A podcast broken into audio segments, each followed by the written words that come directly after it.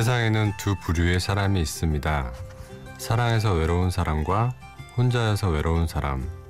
심야 라디오 DJ를 부탁해 오늘 밤 외로운 당신을 만나는 저는 목소리만으로 잠을 부르는 남자 홍용성입니다.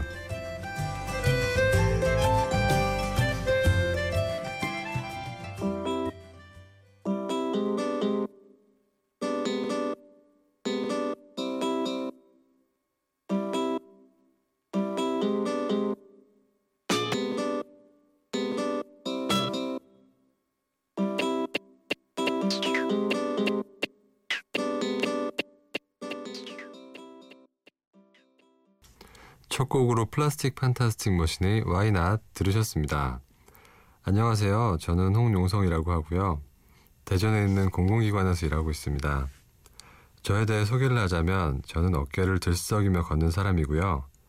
걸을 때는 정면을 보기보다는 보통 땅을 보거나 하늘을 보면서 걸어요. 얼굴 중에서는 눈밑과 하관이 개그맨 김세웅님을 닮았고요. 피디님께서 저와 처음 통화하실 때 자다가 깼냐고 물으셨을 만큼 낮은 목소리를 가지고 있는 사람입니다. 이제 좀 저에 대한 그림이 그려지시나요?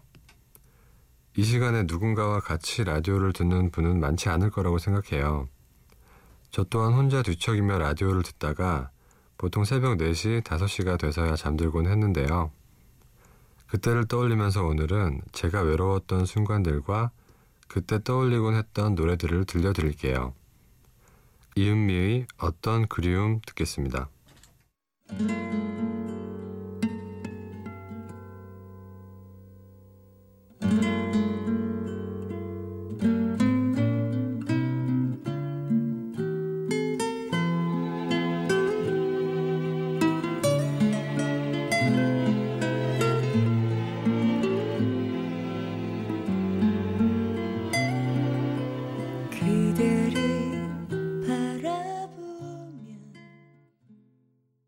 방금 들으신 노래는 이은미의 어떤 그리움이었습니다. 이 곡은 제가 중학교 때 듣던 노래인데요. 라디오에 나왔던 노래를 녹음해서 매일 밤 듣곤 했었어요. 여러분들은 학창시절을 어떻게 보내셨나요? 저는 창가에 앉아서 창밖을 보는 시간이 많았어요. 좋아했던 옆반 여학생이 운동장에 나와 있나 보기도 하고, 눈으로 구름을 쫓아가기도 하고, 수업은 그냥 듣는 둥 마는 둥 그렇게 앉아 있었던 것 같아요. 그때 생각나는 얘기가 또 있는데 어느 날 어머니가 담임 선생님을 만나러 학교에 오셨었어요. 근데 담임 선생님이 어머니께 용성이는 늘 창밖만 본다고 이렇게 말씀하셨대요. 전 그런 얘기를 듣고도 시큰둥하게 앉아 있었고요. 그런데 지금 생각해 보면 선생님께 그런 얘기를 듣고 어머니 속이 타들어갔을 것 같기도 하네요. 사실 저는 수업 시간에 의자에 앉아 있는 것도 어색했었어요. 제 자리가 아닌 것 같았거든요. 친구들과 농구를 하고 웃고 떠들면서도 외로웠고요. 그래서 그랬을까요?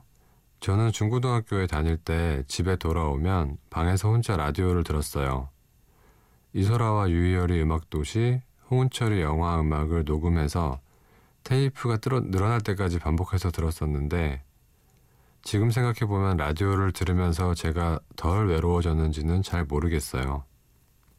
근데 나처럼 외로워하는 사람들이 또 있구나. 이런 생각에 위안은 되었던 것 같아요. 오늘 방송도 그랬으면 좋겠네요. 브로콜리 너머저의 편지, 신해철의 나에게 쓰는 편지 듣겠습니다.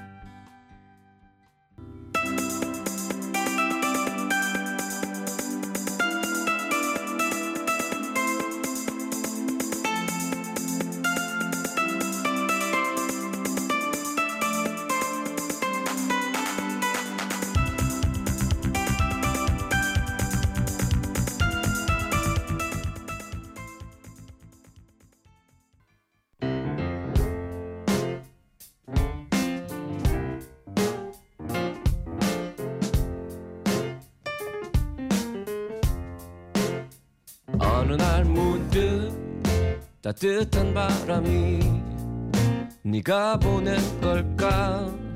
네 냄새가 나 참 향기롭다. 참 오랜만이다. 보고 싶다. DJ를 부탁해. 여러분은 지금 심야 라디오 DJ를 부탁해를 듣고 계시고요. 오늘 DJ를 부탁받은 저는 홍용성입니다. 제게는 요양병원에 있는 할머니가 계세요. 할머니는 최근 일은 잘 기억하지 못하시는데 오래전 일은 잘 기억하시고요. 그래서 종종 할머니를 뵈러 가면 할머니는 제가 누군지 잘 모르세요. 제 이름을 불러줘야 비로소 아 용성이 왔냐고 이렇게 얘기하시죠. 만날 때마다 통성명을 하는 기분이라고 할까요? 그리고 할머니는 제가 찾아가면 꼭 너 왜 근데 왜 이렇게 늙었냐고 이렇게 말씀을 하세요. 물론 할머니 기억 속에는 어린 시절의 제 모습만 남아있어서 그렇겠지만 야속하기는 하더라고요. 할머니는 혼자 병실에 계시면서 얼마나 외로우실까요? 간병해 주시는 분들께는 내가 못 죽어서 산다고, 못 죽어서 산다고 그러시다가도 저희들이 찾아가면 30분도 안 돼서 늘 바쁠 텐데 어서 가보라고 말씀을 하세요. 또 요즘에 제가 걱정이 되는 게 있는데요. 제 어머니께서 부쩍 사람 이름과 성을 잘못 연결하세요. 예를 들면 장동건인데 박동건이라고 부르고 김태희인데 손태희라고 부르는 식으로요. 근데 한 번은 꿈에 어머니가 나와서 저한테 너 누구냐고 너 왜 이렇게 늙었냐고 이렇게 말씀하시는 거예요. 그래서 저는 깜짝 놀라서 잠에서 깼는데 그냥 덜컥 겁이 나고 눈물이 팽 돌더라고요. 그렇다고 펑펑 울었던 건 아니고요. 네. 저는 1년 전부터 부모님과 따로 살고 있는데요. 집에서 부모님과 같이 살 때는 매일 아침 저녁으로 뵈니까 부모님이 나이 드는 줄도 사실 몰랐어요. 그런데 요새는 가끔 한 번씩 찾아뵐 때면 이제 환갑이 넘으셨다는 게 실감이 되더라고요.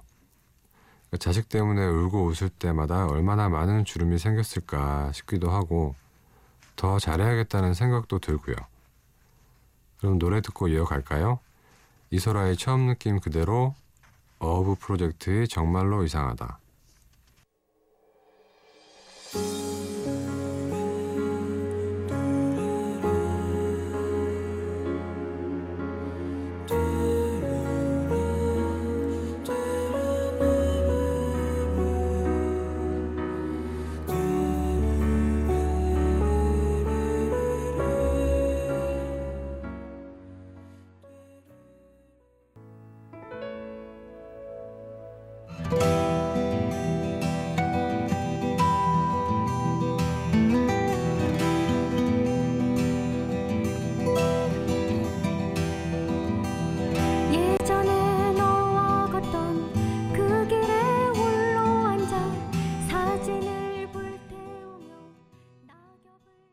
이소라의 처음 느낌 그대로 어브 프로젝트의 정말로 이상하다 들었습니다.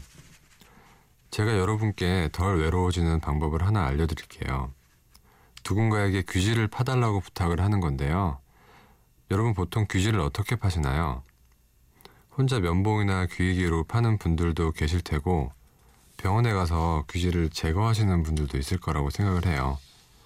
사실 이비인후과에 가서 의사 선생님께 귀가 잘 안 들린다고 말하면 석션으로 시원하게 귀지를 제거해 주시긴 하거든요. 실제로 저도 몇 번 그랬던 적이 있고요. 근데 저는 그것보다는 믿을 수 있는 사람에게 귀지를 파달라고 부탁하는 게 좋더라고요. 귀지가 나올락말락 하면서 꼼지락 거릴 때면 왠지 엄마 뱃속으로 다시 들어간 것처럼 묘하게 기분이 좋아지고 외로운 것도 잊게 되고 그랬던 것 같아요. 저는 야마모토 기파주는 가게라는 만화책을 재밌게 읽었는데요. 심야 식당으로 유명해진 아베 야로님의 작품이고요. 귀파주는 가게에 방문하는 다양한 사람들에 대한 이야기예요. 귀여운 얘기도 있고 관능적인 얘기도 있고 따뜻한 얘기도 있고요. 여기 만화를 보면 나이 드신 할아버지도 어린 아이도 무, 무서운 아저씨도 모두 야마모토 아주머니가 귀를 파주실 때면 하나같이 몸을 웅크리고 입을 벌린 채로 가만히 있는데 저는 그게 재밌더라고요. 귀 파주는 야마모토 아주머니 앞에서는 모두가 평등하다고나 할까요? 그리고 제가 이 만화를 보면서 느낀 건 사람에게 필요한 건 사람의 손길이라는 거였어요. 엄마 손이 약손이라는 말에도 다 이유가 있다는 생각도 들었고요. 여러분들도 외로울 때면 한번 사랑하는 사람들에게 귀지를 파달라고 부탁해 보시면 어떨까요? 귀지를 파주는 사람도 귀를 맡기는 사람도 잠시나마 외로움을 잊을 수 있다고 생각하거든요. 미선이의 쌤 듣겠습니다.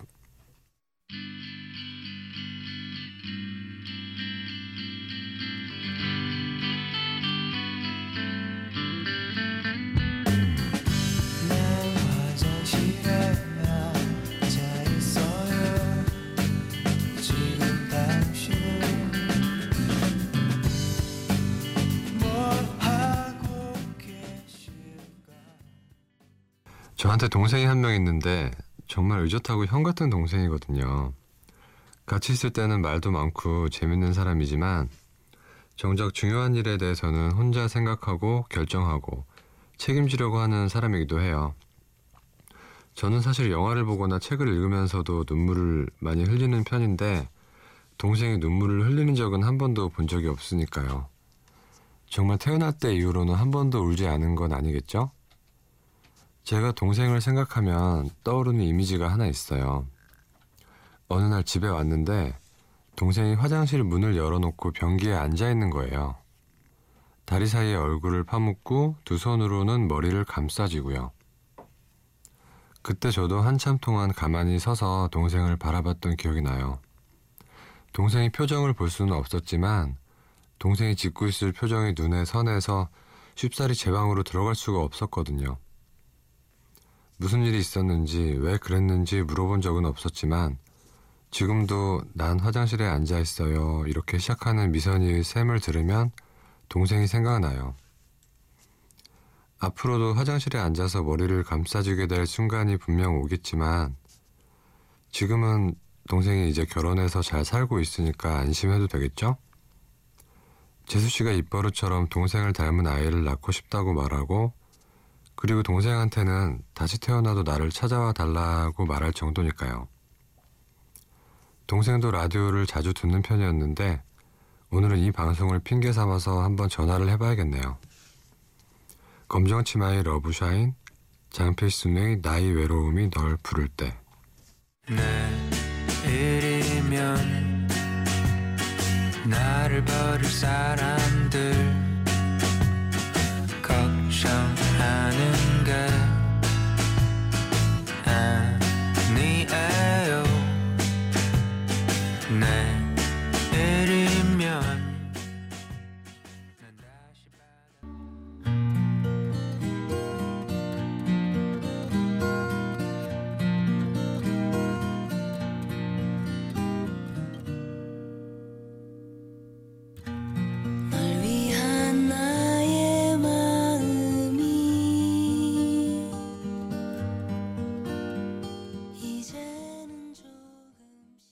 여러분은 지금 심야 라디오 DJ를 부탁해를 듣고 계시고요.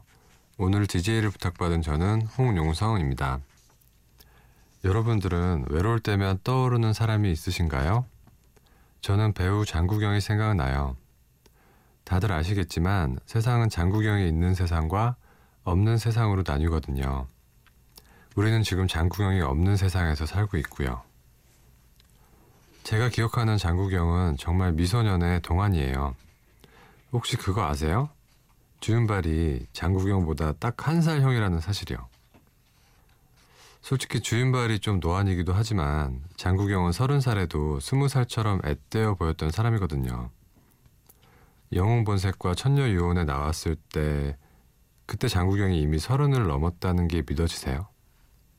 그리고 장국영은 눈코입도 눈코입이지만 표정이 너무 아름다웠고요.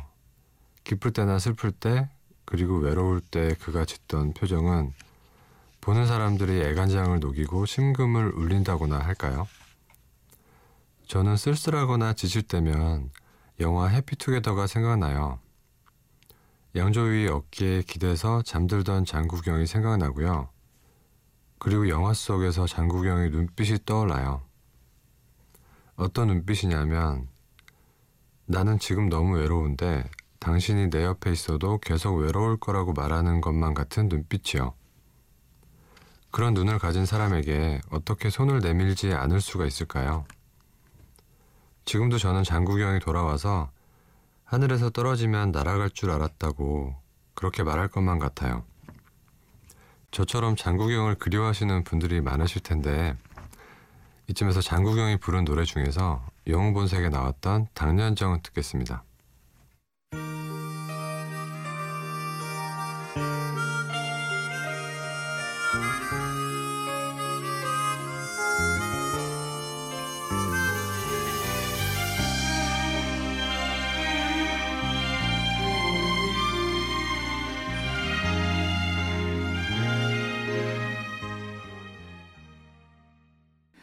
언제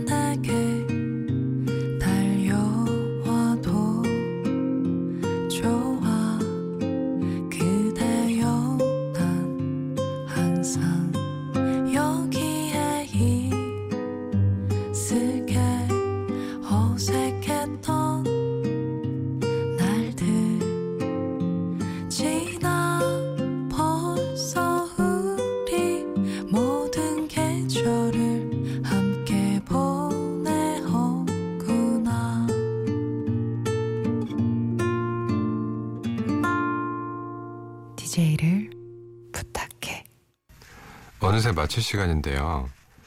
사실 제게는 얼마 전부터 평생 같이 있고 싶은 사람이 생겼어요. 아마 지금 듣고 있- 있을 텐데 그분께 이렇게 이야기하고 싶네요. 외로울 때면 옆에서 이야기를 들려주고 노래를 불러줄 수 있는 새벽녘 라디오 방송 같은 사람이 되겠다고요. 근데 왠지 그분이 이 방송을 끝까지 듣지 않고 잠들 것만 같은 생각이 드네요. 네. 마지막 곡으로 고른 노래는 제가 즐겨 듣던 방송인 홍은철이 영화음악에서 자주 흘러나왔던 디어헌터 OST 중에서 카바티나입니다.